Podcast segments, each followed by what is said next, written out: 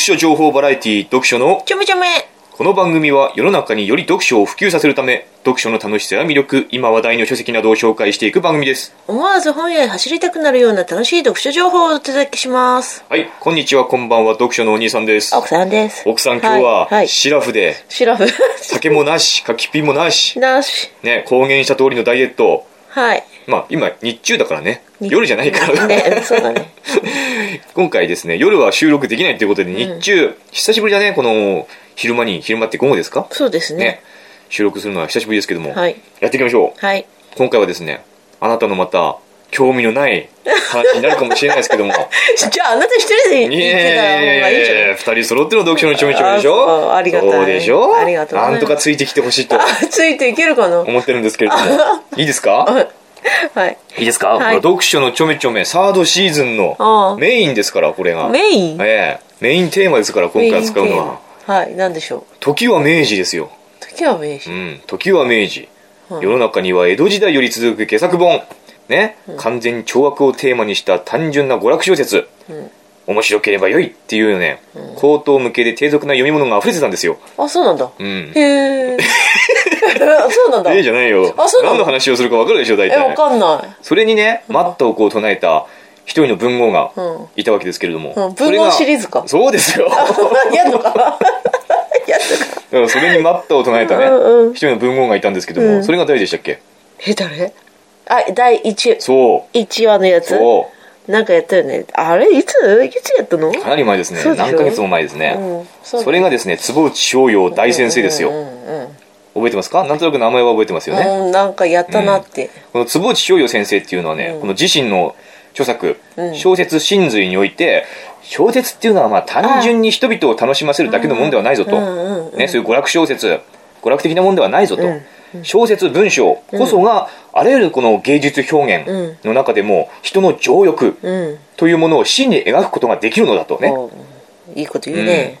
だから小説で描くべきは、ん。そういう完全懲悪とか単純なストーリーではなくて、うん。そういう面白い滑稽話とかではなくて、うんうん。こう醜い人の心の中、うん。ね、小説の中に、うん。この今のこのリアルな世の中を生きる、うん。リアルな人間の姿を描いて、その低俗な娯楽的なものから、うん。高尚な芸術作品へと小説を押し上げていこうと、うん。そういうようなこう理論をうん。主張したんですね、うん。この小説真髄において。あ、そうなんだ。そう。そうなんだじゃなくてそう言ったじゃないですかそういう話を。前回したじゃないですか。前回酔っ払ってたかななんか全然記憶にないや。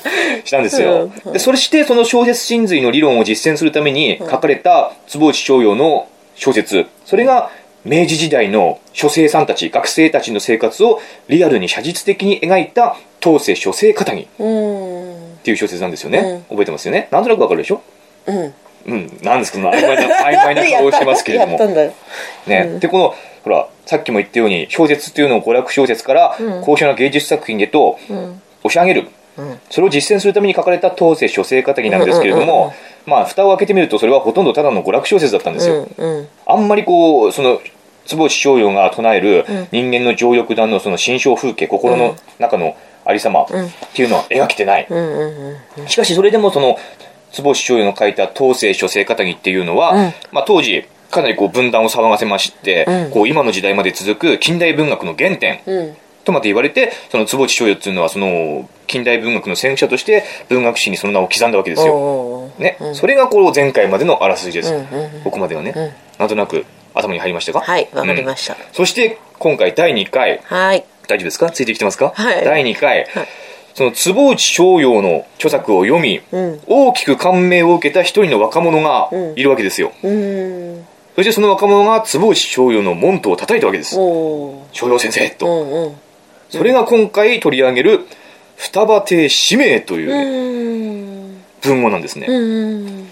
聞いたことありますか、なんか教科書に載ってたうんね。教科書に載ってると思いますよ。有名な人ですんで,、ね。でこの双葉亭使命本名長谷川辰之助うんですね、東京外国語学校ロシア語科中退後坪内逍遥の勧めで、日本最初の近代リアリズム小説浮雲を発表したと。だからこの前回も言ったんですけれども、坪内逍遥っていうのは近代文学における先駆者と言われてるけども実際やっぱりその近代リアリズム小説初めての近代リアリズム小説を書いたのはこの双葉亭使命ということになってると、うん。坪内逍遥の当世書生方にはやっぱりこれは失敗だというふうに、おそらくあんまり言われてないけどもそういう思われてるんだろうね、うん。この人が双葉亭紙面の浮雲こそが近代小説の出発点。うーん。あそうなんだ。というふうに、まあ、捉えられているみたいですね、でこの双葉亭紙名ですね、今回紹介するこの浮雲という小説を発表したんですけれども、この浮雲がね、前回のあの東西書生方にははっきり言って何も面白くなかったんですよ、うん。僕からしてみると、うんうん。読むだけ無駄、うん。ぐらいのものだったんだけれども、この浮雲はすごい。面白い？面白いとかいう次元の話ではない。なんだろうん。これはですねまずこの原文一致体と言いましてね、ううん。今までのこの坪内逍遥の、坪内逍遥などのこの小説っていうのは、うん。文語体で描かれる全てが文。いわゆるその東西書生方の最初の方を読むに、読んでも様々に移れば変わる浮世かな幕府栄し頃追いには武士のみ時に大いのとかってなんかこう、ん。文語調なんですよ、うんうんうん。五七五なんかこう、うんリズム感がある。リズム感あったり、ちょっとこうテクニックを使ってるっていうかね、うんうん文章表現のテクニックを使ってるような、そういう文語調の表現なんですけれども、これはあの浮雲っていうのは、今の文語体とは全然あ今の口語体今の小説っていうのは大体全て大体って全てだね、口語体で書かれてるけども口語体って？口語体ってこう喋り口調普通に喋ってるような語り携帯小説みたいな感じじそれはあまりにも普通すぎだけれども、うん、普通にこう喋ってるような語り口調で、あの描写するわけですよ、うんだから浮雲も、その原文一致体といって、口語体。うん。普通に難しいあんまり表現を使わずに喋ってるように話語りましょうという。まあ、でもちょっとやっぱちょっとこう難しいですやっぱり、昔だから、昔の言葉だから、でも東西書生方に比べると随分読みやすくなってるわけですよ、原文一致体ってね、でこの浮雲、どういう小説かなとかってなんか今この浮雲っていう本の表紙とかね、うん。その浮雲というタイトル見てねなんかこうどういう小説なんだろうってちょっと。え空想にふけるような感じ？の話おー。おお近い。うーん。そうですね。当たらずしも遠からずというところですね。いやいいとこついてると思いますよ。なんかこう難しそうでも感じしませんかやっぱり？妄想みたいな感じ。おお じゃあ読まなくていいじゃん、当たらずしも遠からずですね。いやうん。あの浮雲っていうね、うん小説、うん。これ僕はね読んだことなかったから今までね、ん。双葉亭紙面の小説を読んだことなかったから、やっぱ難しいんだろうなって思ってたのよ、うん。それこそ文学の出発点ですからここが、うん。うん。きっと、まあ、文学作品自体今でも結構難しがられてさ敬遠されがちなもんだから、あそうなんだ。そうですよ、うん。娯楽小説に比べたら、文学小説っていうのは敬遠されがちじゃないですか。うんなんかよくさテストにさ歴史うん。とかになんか双葉亭指名って言って浮雲とかこう矢印で、国語のテストとかにやってると思いますよ、なんかよくね、内容知らなくてもは題名とその作者を出てると思います。連結しちゃうよね。あらすじじゃあ説明させてもらいましょうか。えどうぞ。いいですか、はい。ついてきてますか、紐で遊んでないで。何やってるんですか？紐で遊んで。私には先がないからさもう。先先がないから。先もないし書きもないしさ、紐で遊ぶしかないと。そうその辺に落ちてるな紐で、もうねなんかなんか食べ物がねないしね植えてるんだ。まあいいですよ。うんどうぞどうぞ。今あらすじなんですけどもね、この浮雲の主人公はね、内海文蔵というね223うん。歳の若者で、うん。まあ、静岡県生まれであまり裕福ではない家庭に生まれたんですね、しかしあの学業成績が非常に優秀で、うん。こう周りからもすごい称賛されてるし、うん。親も鼻が高くて、うん。まあ、将来がすごく期待されてたんだけれども、14歳の時に父親が病で死んでしまうんですよ、ね、そうなるとこう裕福ではない上に、やっぱ一家の大黒柱が死んでしまったことで、家計はかなり逼迫して、まあ、どうしようかもう路頭に迷うんじゃないかって、あとお母さんとこの内海文蔵2人だけですよ、と思ってたところその死んでしまった父親の弟がですね、東京にいまして、おでそまあ、おじさんですよね、ん。そのおじさんがもう東京で人財産築いてるんですよ、うんなんか事業やってて、そんなすごい金持ちってわけじゃないけれども、そこそこまあ中流家庭の上中流の上ぐらいの家庭、財産を持ってるわけですよ、そのおじさんが情け深い人だったから、まあ、文蔵じゃあ東京に来いと。うち、で暮らせばいいと、面倒見てやるってことで、文蔵は静岡から東京に来まして、でおじの家の世話になることになったんですね、うん。まあ、諸生的な感じですよ、おじの家のおじの家で諸生的なことをすることになると、でまあ文蔵はその、まあ、高校受験みたいなことをするわけですよ東京で、ね、するとまあやっぱり文蔵ってもっとより学業成績学学業優秀だったので、あの給費の試験に合格するんです。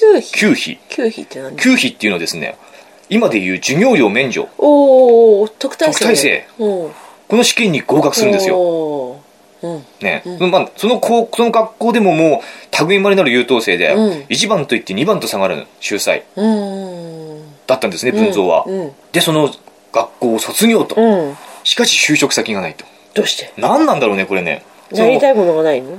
違うんですよ。あの内海文蔵はその役所役人になりなりたい。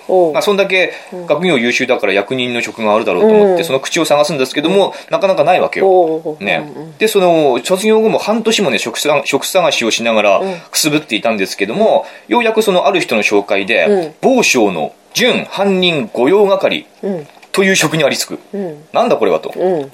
準犯人御用係、まあ、某省だから、うんまあ、役人なんですよ、うん。しかし準ってついてるから、ん。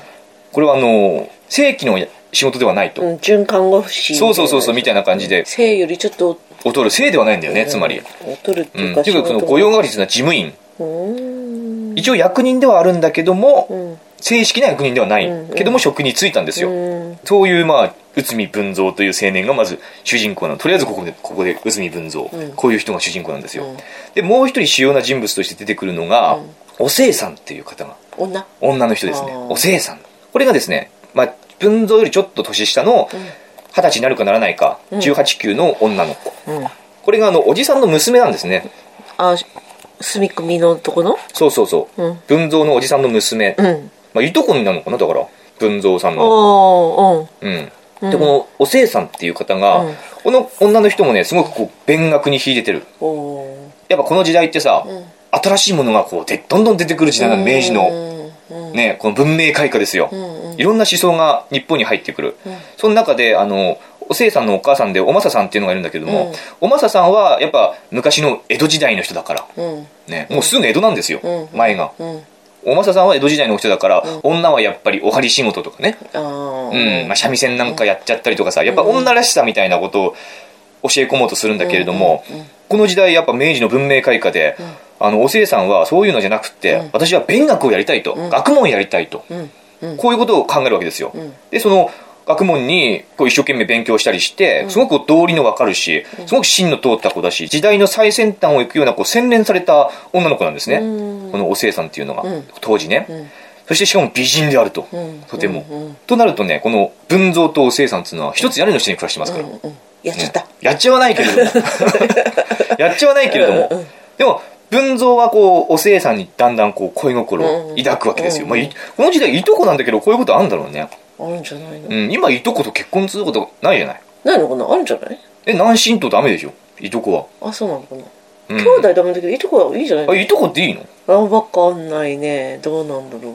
とにかくねあの文蔵はおせいさんに恋してるし恋をしてるし、ん。おせいさんもねやっぱ文蔵ってやっぱ学問ができるわけですよすごく、うんうんうん。頭いい男だからね。うん。頭いい男なんですよ、だからおせいさんもそういう学問ができる文蔵をすごく慕ってる、うんうんうんしかもそのおじさんおばさんも二人をくっつける気でいるわけですよやっぱり密かに、うん。いいじゃない？やっぱ人財産築いてる文蔵のおじさんですから、どうわけのわからん男にうん。お世を取れるぐらいだったら、この文蔵いいじゃねえかと、いいじゃん文蔵にこう財産を分けるぐらいの気持ちでいるわけよ、うんでおまさお母さんのおまさもそれその気だし、この二人は後々くっつけるくっつけようと、ん。そう思ってる、となるともう文蔵内海文蔵の人生っていうのは順風満帆じゃないですか、美人な、ね幼馴染っていうか稲漬けがいてさ、うん。あのもうみんなそれを助けようとしてると、うん。で静岡からそろそろじゃあもう就職先も決まったから、うん。静岡からおっかさんを呼んでと、おう。ね、うん。おっかさんを呼んで、お生と結婚して、うん。3人で仲良く。とお母さんもついてくんだ。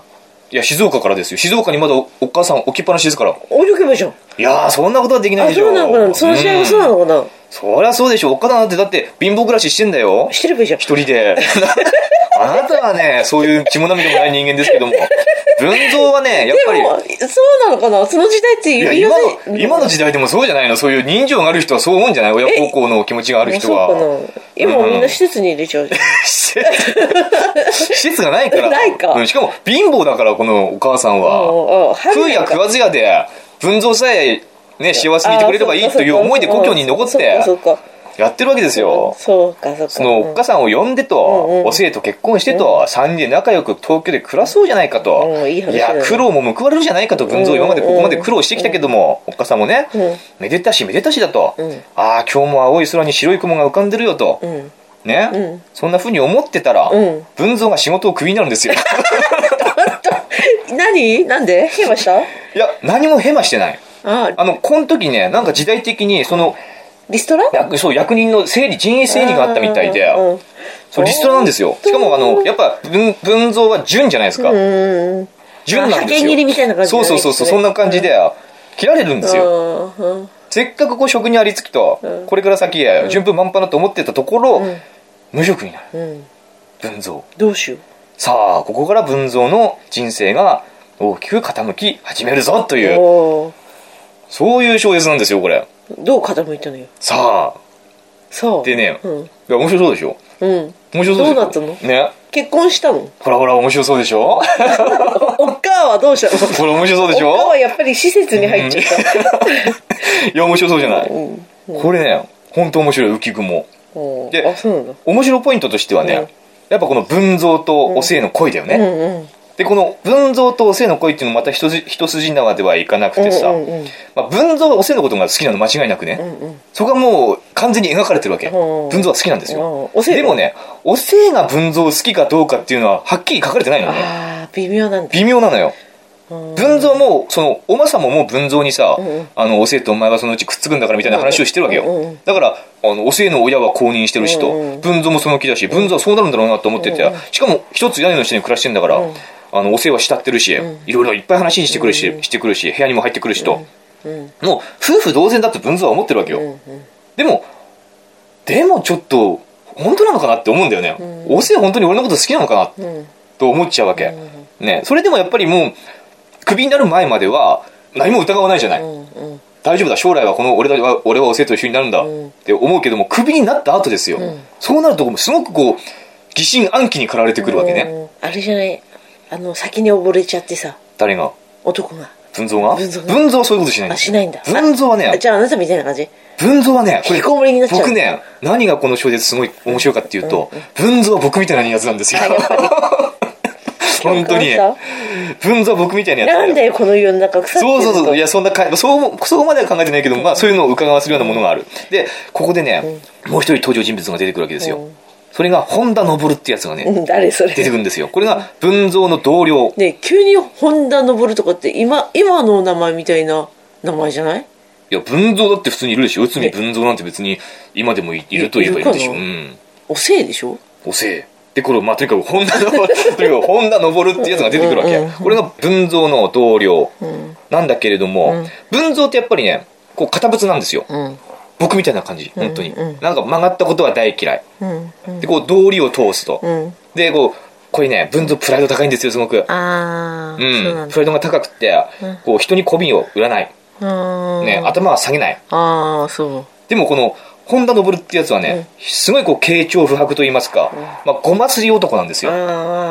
で、世渡り上手なの。もう口が達者でさなんかよいしょよいしょするんですよどっ。かで見たことあるような人だな誰ですか、それ？ね言えないけどえ、僕じゃないですよね。じゃないよ そういう人なんですよ。で、結局、文蔵は、クビになったんだけれども、何も悪いことしてないわけよ。何もヘマをしたわけじゃない。でもクビになって、一方この本田昇は、文蔵と同じなのに、同じ役職っていうか、同じ同僚なのに、クビにならない。なぜかというと、そういう世渡り上手で、その課長と呼ばれる人、上司、その人事を決める上司みたいなのがいるじゃない、こいつはクビ、こいつは残るみたいな決める上司、課長と呼ばれる上司をに、すごいこう、要はごますって、うんうん。わかるわかうんる、そうそう。太鼓持ちですよ。よいしょよいしょして仲良くなってるからクビにならないわけよ。大事にされてるわけよ。ん。その本田昇ってやつの文蔵は気に食わないわけ。ああそうなんだ。うん。気に食わないのよ。なんでこんなやつが？うん。なんでこんな軽々しいやつが？うん。何の大して物事も考えてないような人に取り入って世の中を渡ってるだけのやつが生き残ってと。ん。俺みたいな真面目にやって勉学もできると。ねそういうのなのに俺は成功しないと。うん。そう気に食わないんでね、でこの本田昇がね、ん。おじさんの家にこう出入りするわけね。まあ一応お友達だからこの二人は、ね文蔵と本田昇は一応お友達だから昇はこう文蔵どうしてる？遊びに来るわけよ、おじさんの家に、するとまあお姓がいるわけだ。いるよな。そうだよな、う んお姓がいるわけだ。お姓はやっぱり美しいうん。あの子は誰だい？そうそうあの子は誰？お姓ちゃんお姓ちゃんってこうなるわけですよ、でもお姓はやっぱそういう本田昇みたいな軽々しいような人間はあんまり好きではない、うん。やっぱ内海文蔵みたいな学問系の人が好きなんだよね、装飾系と言いますか、ああいう堅物が好きなわけ、しかし、しかし、本田昇はやっぱり口がうまいし、面白い冗談も面白い、するとどんどんこうお姓が本田昇に感化されていくわけだよね、今何なんかえねあれほどお姓もね身持ちが硬かったお姓、そりゃそうさ、ねうん。あんまりこうねうん、それはそう面白く女子女子女子らしいことをしなかったお姓が、本田昇みたいな軽いやつにだんだんこうね、心が傾いていってると、それがもう文蔵気に食わない。そりゃそうだよね。三角関係みたいなのが始まるわけ。ね。うん。でもお姓はでも俺のこと好きだよと、ん。本田昇とこう遊びに行ったりするのね。遊びに行ったりっていうか、その菊見みたいなね菊見、花見みたいな感じでおへー。菊見菊見湯さんみたいなのに、こう行く行くっていうかあのいや家族で行こうとするわけよ。そのお母さんのマサさんと、そのおせいとで本田昇が行ってでさあ文蔵さんも行きましょうよって言うんだけれども、文蔵は行かないって言うわけよね、誰かさんみたいだよねこれもね、行かないって言うわけよ、僕は行かないって、うん。ね、言うん。ですよ。すると、あの、文蔵は実そこで、おせいに、なん。だよ、文蔵さん。が行かないん。だったら私も行かないわとこう言ってほしいわけよ。ねでも、おせいはそん。なこと言わずに、あら、行かないのって、文蔵さん。行かないのじゃあ私たち行ってくるわねって言っちゃうわけだよ。まあねそうするとのぼるさん。と、うん。本田のぼるとお母さん。のおまさと言っちゃうわけよ。するともう文蔵は、おかしいなとなるわけなんだよ。おせい俺のこと好きじゃないのかなと。おせい俺のこと好きだったら、ここで、なんだ文蔵さんが行かないんだったら私も行かないわと。うんね、のさんとお母さん行っておいでよと。うん言うんじゃねえかと。なんで言わねえんだおせいはと。うん どうなっとるんだと。そういうふうにこう、悶々とするわけよね。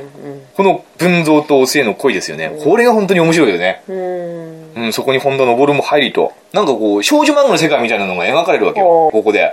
これ明治の話だからね。うん。百何十年、100年ぐらい前の、え書いたのはいつなの？よ明治20年だったかな？明治20年？うん。えーっと、昭和じゃないの？昭和、全然昭和じゃないです。明治の話なの俺。明治の話ですよ。明治に書いてる。明治なの？明治20年、1888年。に書いたの？に書かれたんですよ、浮雲、浮雲は。1888 87年。本当？うん。へえ。に書かれた小説なんですよ。なのに、うん。そういう今と変わらないような、うん。その恋うんのありさま、人の心のありさま。っていうのがありありと描かれてて、そしてその文蔵の心の風景ですよね。うんうんうんうんなんでこれどうなってんのってね。うんうん。へえまあいろいろ考えるわけですよ。うん。こいつもう、おせ、おせ、のぶるに浮気してんじゃねえかと。浮気じゃのもなんでもないのに、もう、文蔵は、うん、文蔵はもうおせいと夫婦になるつもりでいるから、うんおせいの一つ一つの動作からそう、気に食わなかったり、一つ一つの動作から、動作一挙手一投足から、俺のこと好きだ。いや、もしかしたら違うかもしれない。いや、好きだ。いや、もしかしたら違うかもしれないって、ずっとこう、妄想しながら、悶々としながら思い悩むんですよ。しかも、クビになったからね、やっぱりねうん。クビにならなければ、そう、自信がなくなってくる。うんでしょ？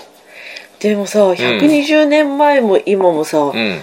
そういう心理がさ、うん。変わってなくてさ、まあ、人間って変わらない。変わんないんだ、ん。進化がないんだね、じゃあね。うん、いやそこは変わんないでしょやっぱり。変わんないのかな。やっぱうん、時代は変わっててもその恋する人の気持ちとかさ、のは変わんないよね嫉妬と変わんかないんだ。さ妬み。うん。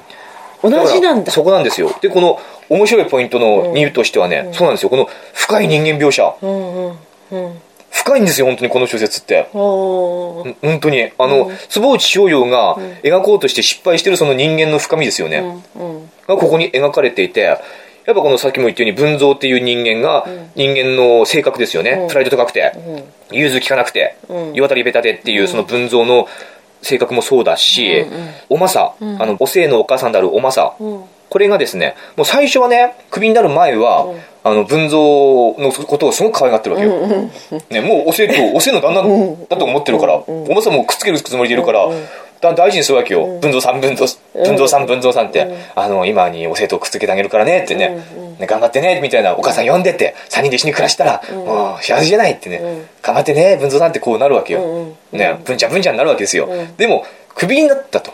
うん瞬間もう手のひら返したように態度が変わるわけよ。うん。なんだこいつはと。うん。役立たずめとなるわけよ。ね。こんなやつにお世話をやれるかと。うんうんいうような感じになっていくわけ、うんうん。で一方この本田昇っていうやつが出入りするようになったら、今度昇さん昇さん、本田さん本田さんってなるわけじゃない。うーん。ねおっかさんのおまさが。すごいね。ねなるわけよ。で文蔵はどんどんこう居場所がなくなっていくわけよあなたみたいだね。そう僕みたいにどんどん居場所がなねなくなっていって。助けてあげないと、うん。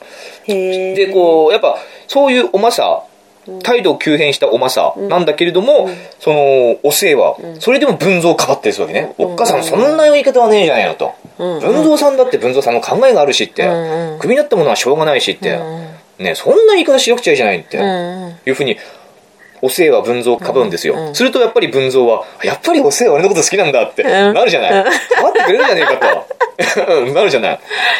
ねそういうふうに一喜一憂するわけよ文蔵っておせいのそういう行動を見てね、うん。うん、でもおせいが本当に文蔵好きなのかどうかは、これはっきり描かれない。だんだんこう登るの考え方に感化されていく本当にうんおせいっていうのは、そういうとこあるかもね。そう、ある日こう登がね、うん。どうやらあのうちの部署でうん何人か復職させるみたいだぞと言うんですよ、うん。そう課長と仲いいから課長と通過だからうん登は、うんうん。ね、何人か復職するみたいだぞと、ん。文蔵よと。俺がこう口聞いてやるからうん。どうすると、うん。お前入んねえか？うん、お前復職できるかもしれないよと。俺口聞いてやったら復職で復職できるかもよって言うんですよ、うんうん。いやいらない。すると文蔵は「いやいやいやそんな」ってなるわけね、うん。ね、うん。それでしかもそこでもうおせいとおまさがいる前でそういうことを言うのよ。ああそれはちょっと男としてね恥ずかしいよ。おせいとおまさがそういういる前でそういうことを言う。でいやいやと俺には俺の考えがあるからって文蔵は突っ張ねるんだけども、そこで登がね「いやお前痩せ我慢はよせよ」と言うわけよ。ああうん。痩せ我慢はよしなよと、素直になりなよとこう言うわけよ、するともう文蔵はもう怒っちゃうわけよね。そりゃそうだ。プライドをひどく傷つけられる、ね。うん。しかもおまさとおせいの前で言うわけだから、うん。うん。あれねダメだよね。で文蔵は怒っちゃうんだけれども、でもよくよく考えるとしかしと、うん。ここで登の言うことを聞いて、うん。ここがなんとか気持ちを我慢して、うん。登と一緒に課長に行こうかと課長のところに行こうかと、うん。頼みに行こうかと、うん。頭下げに行こうかと、うん。うん。そして復職できればうん。